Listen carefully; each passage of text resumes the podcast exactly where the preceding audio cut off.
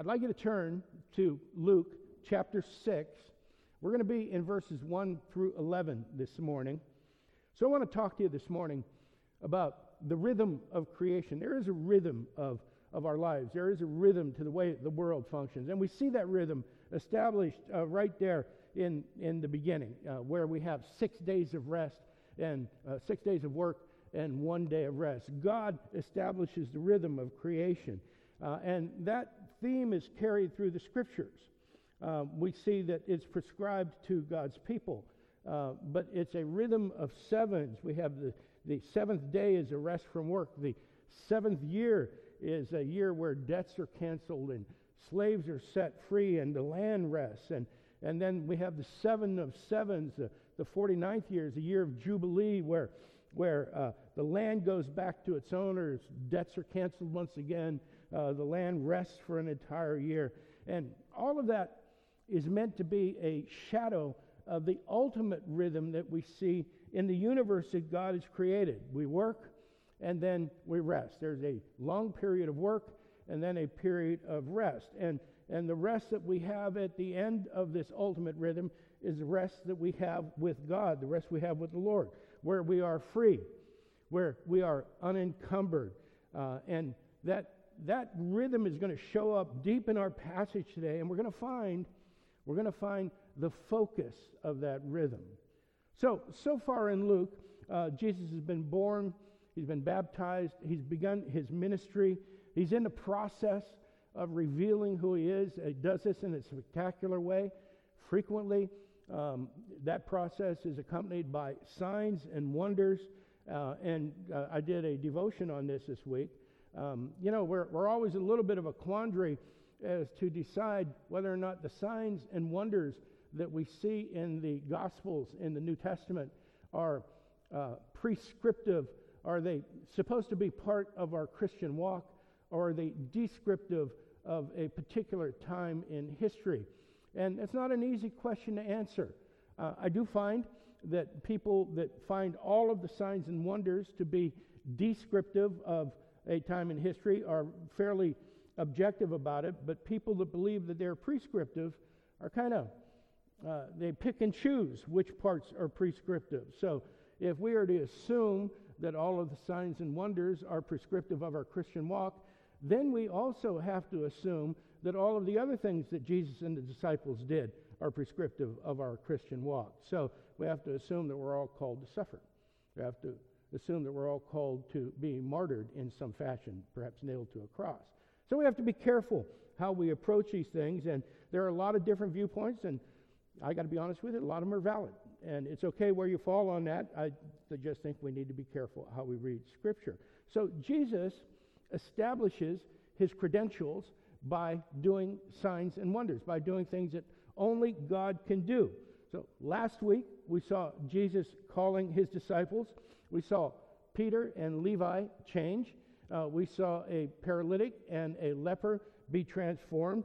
Uh, everybody who has an encounter with Jesus Christ goes through some sort of change. And so we find that to be true of everyone. Some of the changes are for good, some of the changes are maybe not so good. Uh, so that led to the question of whether or not we are being changed.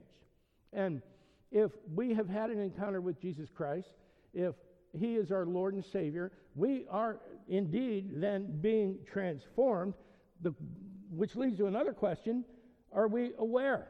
Are we aware of the transformation? And what are we doing to cooperate with that transformation? So, soon our lives will begin to change again. We're going through a period of transformation right now. We'll go through another transformation when all this comes to an end and we're able to be out and about again freely. Uh, so, what will we do about that? How will we absorb that? So, even as we process that, one of the questions we should be asking right now is this Is Jesus Lord of our lives? If He is Lord of our lives, exactly what does that mean? Is Jesus your Lord? We know that He is Lord of the Sabbath. And that's actually the title of our sermon today Lord of the Sabbath. Uh, this is part 12 in our ongoing series in Luke, God's love for everyone. And so Jesus is Lord of the Sabbath. But what does that mean? And we're going to find out in today's passages. And Jesus will demonstrate that he's Lord of the Sabbath in two spectacular ways. He will show us that he is Lord over that day, over the Sabbath, in verses 1 through 5. And then he'll show that he's Lord over disease in verses 6 through 11. So let's take a look at the passage that talks about Jesus being Lord over the day. Starts with verse 1. On a Sabbath, um, Luke is not particular. He's not trying to get us anchored into details. He's trying to make a point. On a Sabbath, while he was going through the grain fields, his disciples plucked and ate some heads of grain, rubbing them in their hands. Now, travelers were allowed to do this. This was dictated in Deuteronomy 23.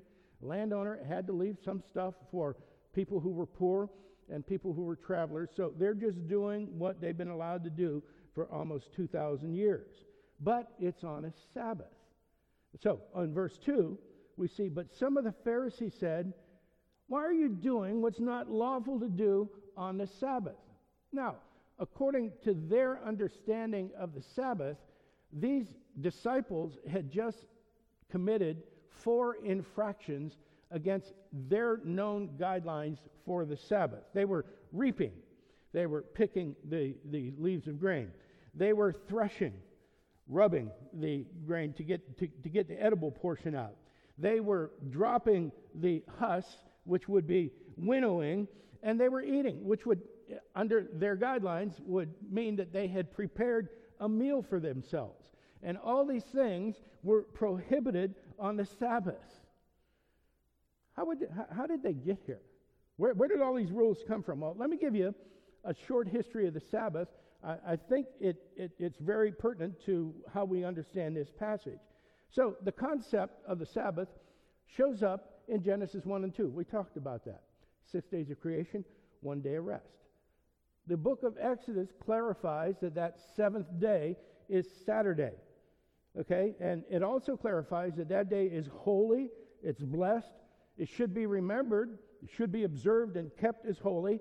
It belongs to the Lord.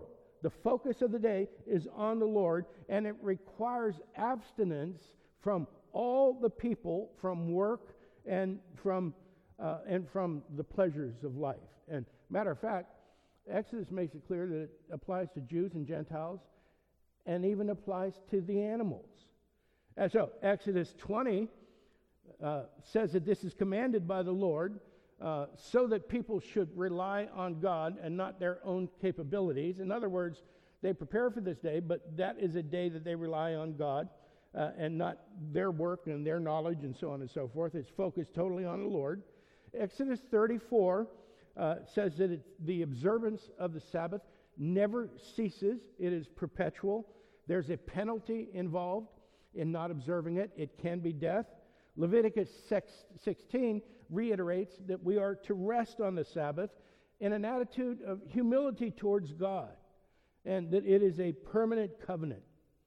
Leviticus 23 says that it's a they, they are to form a holy convocation. Now, this is where we get the idea of church. Now, ours is on Sunday. The, originally, it was on Saturday. It's not the particular day that is concerned, it's the focus of the day. So, a holy convocation is a holy assembly. And in the community, it would be the whole community would come together. Indeed, for the Jews, it was the whole nation would observe the Sabbath. They would do it as one person. There's a tremendous sense of community and oneness there. And so uh, they were to keep it from evening to evening. It was a 24 hour period. And they were, it applied to the land as well. So we weren't supposed to work the land. They, they, they were, everything was supposed to have a rest. So 2 Kings chapter 4 says that there's no restriction on travel. There were some restrictions on travel.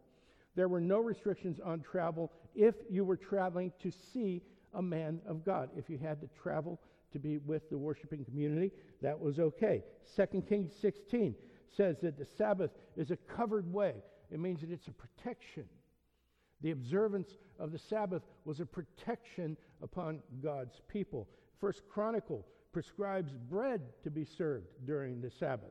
Second Chronicle prescribes celebration and sacrifice.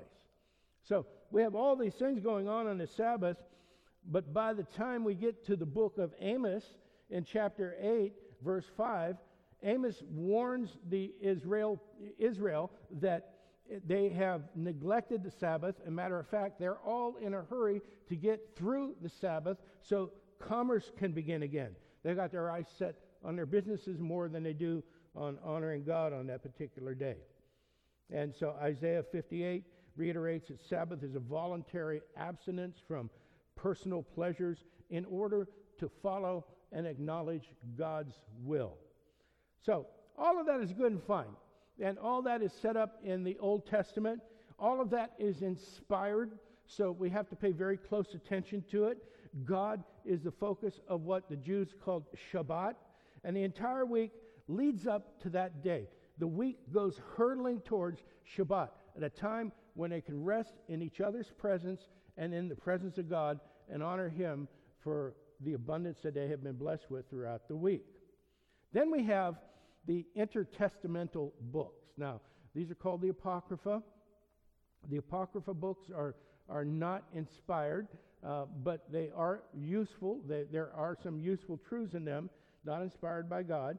But we find out that a lot of the traditions on how they uh, observed the Sabbath in the first century, in Jesus' time, come from the Apocrypha. And we find out that there can be no more travel than 1,000 cubits, somewhere around 2,000 feet or so. There are limits on drinking. There are limits on drawing water. The women cannot wear perfume. Nobody can open a sealed container.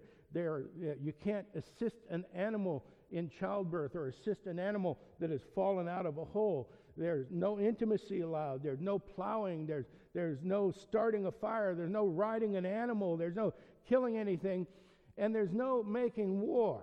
Now, that proved to be problematic as they tried to observe that because for a number of major attacks against the Jewish people, they didn't feel they could defend themselves on Sunday, on Shabbat, on Saturday. And so the enemies learned to attack on Saturday. Uh, so they, they, had to, they had to make some adjustments on that one right there. So the reason I wanted to tell you all this is because I, I think we need to understand where the Pharisees and the scribes were on this Shabbat in the first century, where all these things came from. Uh, the Sabbath was embedded in Jewish culture. They identified uh, completely with it. And, and as, as, I said, the week hurtled towards Shabbat. And, and they observed it as a community. Everything came to a halt. And I'll tell you something. Uh, Kelly and I had the opportunity to go to Israel in 2006. And we were in Jerusalem for the first Shabbat, and we didn't know what was happening. We, they put us on a bus and they took us out to the city limits early in the morning. We left a bustling city. Uh, when we came back, uh, it was like a ghost town. There was nobody on the streets. There, it, it was incredible. And w- everybody in the bus was like, What's going on? And the bus coach said, It's Shabbat, and this is a time when we don't travel, when we don't do work. Uh, there's some interesting things were going on in the hotel We'll tell you about that sometime. But we, we had an opportunity to experience how important Shabbat was to the Jews, even to the secular Jews. So it was intended to honor God. Uh, it, it, was a great thing. The problem is, over time, they had come up with laws to refine it and to improve upon it. And none of those laws were, were inspired. Traditions were implemented. Everybody knew they were traditions at first. But over the intertestamental period, that four or five hundred year time between the end of the Old Testament and the beginning of the New Testament, the traditions had become law. And they, they lost sight of the whole point of Shabbat. It became about meticulously following all of these rules, sometimes painfully following all these rules. And, and so Jesus is about to teach these, these scribes and Pharisees a rule on uh, compassion in following rules. He's about to show that, demonstrate to them what the rules are for and why they've been implemented and how they have to be implemented with mercy and compassion. And by the first century, the scribes and the Pharisees had no mercy and compassion in what they were doing. So, the disciples are violating all of these rules and they're eating on the Sabbath. And, and the Pharisees want to know why Jesus is letting them do this. And in verse 3, Jesus answers them Have you not read what David, David did when he was hungry, he and those who were with him? How he entered the house of God and took and ate the bread of the presence. Now, this is the bread of the presence of God. It represented the presence of God. It was called the showbread. So, how they ate the bread of the presence, David and his men, which is not lawful for any but the priest to eat, and also gave it to those with him. Now, this is out of 1 Samuel 21. David is running from Saul, and he and his men go to Nob and confront the priest, and they're hungry. They're warriors. They need to have sustenance. And so David asks them for some food. The priest says, I don't have any food but the holy bread. And then the priest gives him the holy bread. And what the priest understood, the same thing David understood, was that the physical needs of the men of David should not be subjected to some form of barren legalism just for the sake of legalism. Jesus shows the scribes and the Pharisees in this little anecdote about David that the law is to be applied with mercy and compassion. And the problem was the scribes and Pharisees had no room for mercy and compassion. Their interpretation of the law negated that. And even, even as they're challenged on their concept of how to apply the law, Jesus has another challenge for them. It's in verse 5. And he said to them, The Son of Man, he's talking about himself, Jesus, is Lord of the Sabbath. Jesus is Lord of the Sabbath. The Sabbath is about Jesus. And what Jesus is saying, if I can paraphrase, is if David could override the law and be blameless, how much more could the son of David do? Now, he's making a, a covert claim to being the Messiah, to being the one who will sit on the throne, David's throne. If he's the son of David, he has a right to David's throne. And Jesus is saying the disciples are with me. They need food. And Jesus regarded the disciples' need for sustenance more than he regarded this refined and improved version of the law. And Jesus exhibits mercy. Now, Jesus knows that obedience to the law is a good thing, but he also knows that God's law is intended to bring God's people closer to God, not to control them. See, and that's what had happened with the religious leaders in the first century. They were using the law to control people, not to encourage them to come closer to God. So, Jesus makes this bold statement He's Lord over the day. Now, they could have stoned him for that, except for what he does immediately afterwards. Remember, Luke is establishing Jesus' credentials here. So, and, and, what he does to back up his claim of being Lord over the Sabbath is he shows that he's Lord over disease as well. That starts in verse 6. On another, another Sabbath, again, no date, no location, he entered the synagogue and was teaching.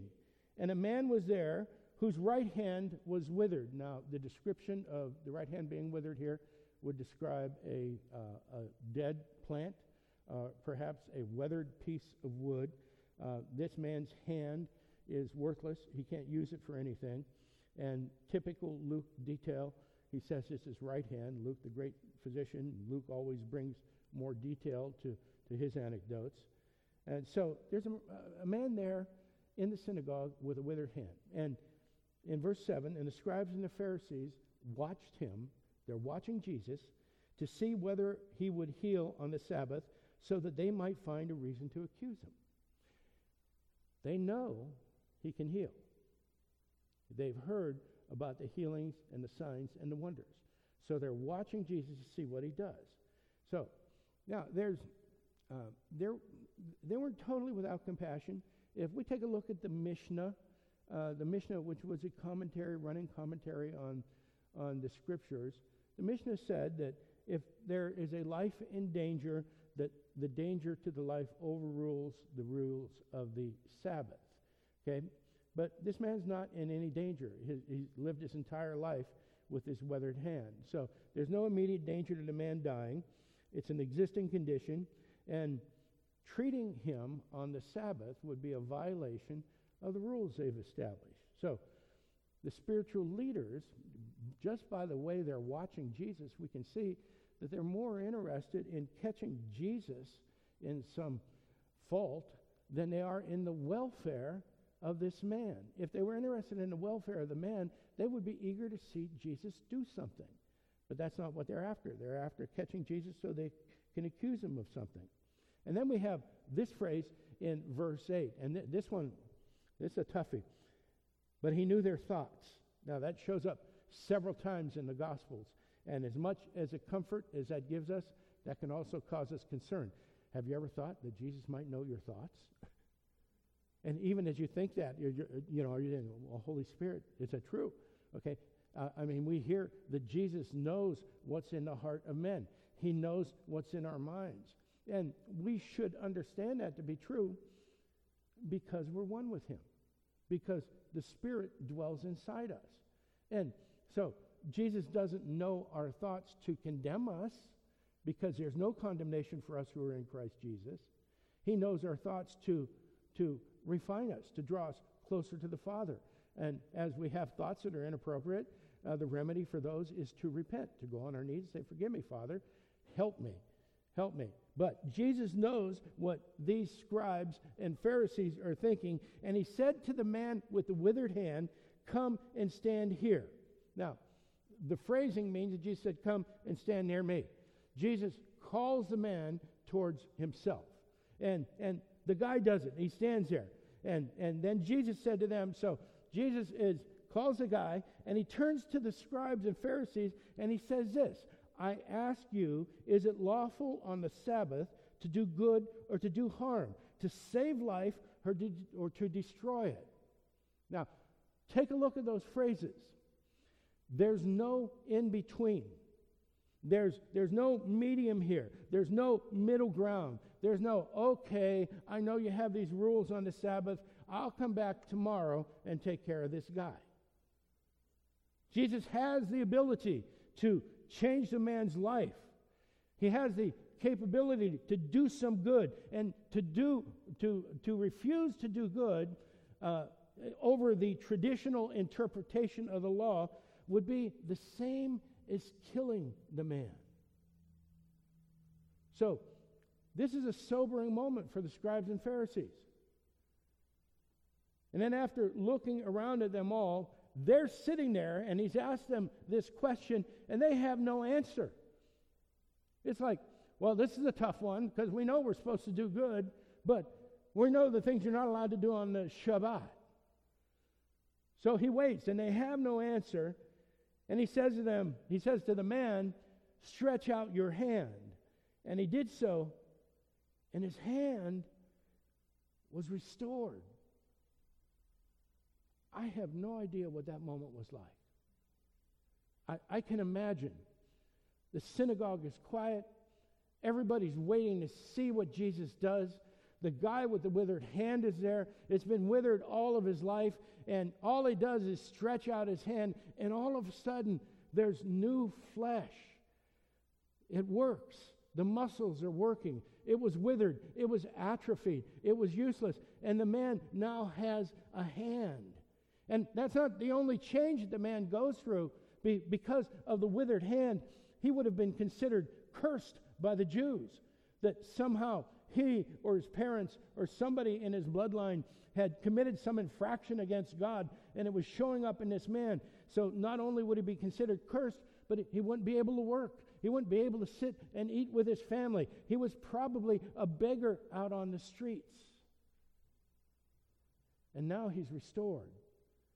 So Jesus not only heals the hand, but he gives the man a new life. How do the Pharisees react to this? Verse 11. Look at this. But they were filled with fury and discussed with one another what they might do to Jesus.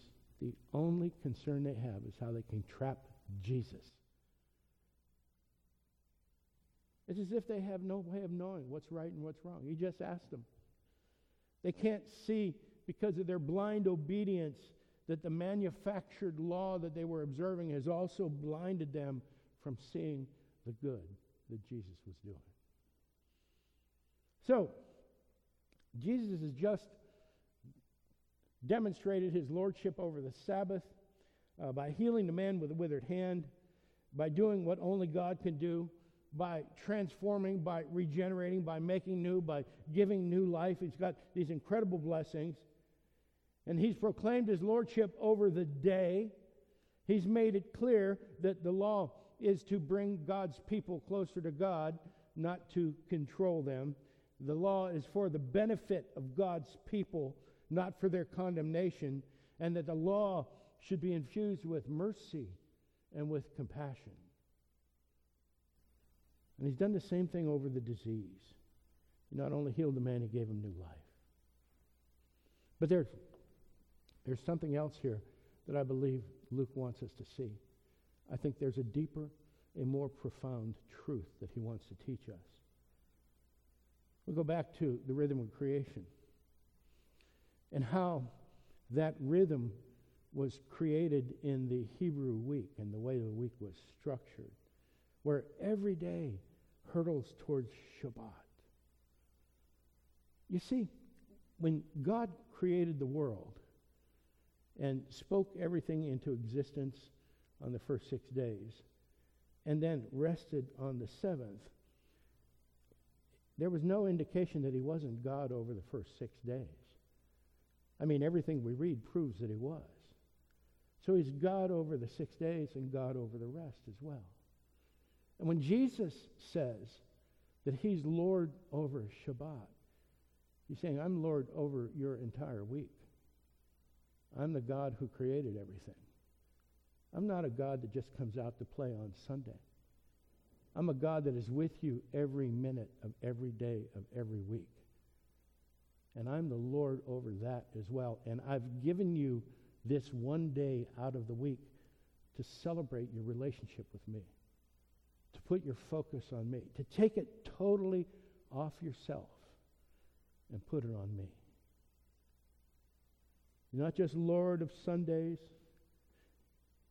He's Lord of the entire week. And for us, our entire week should hurtle towards the day that we worship Him together.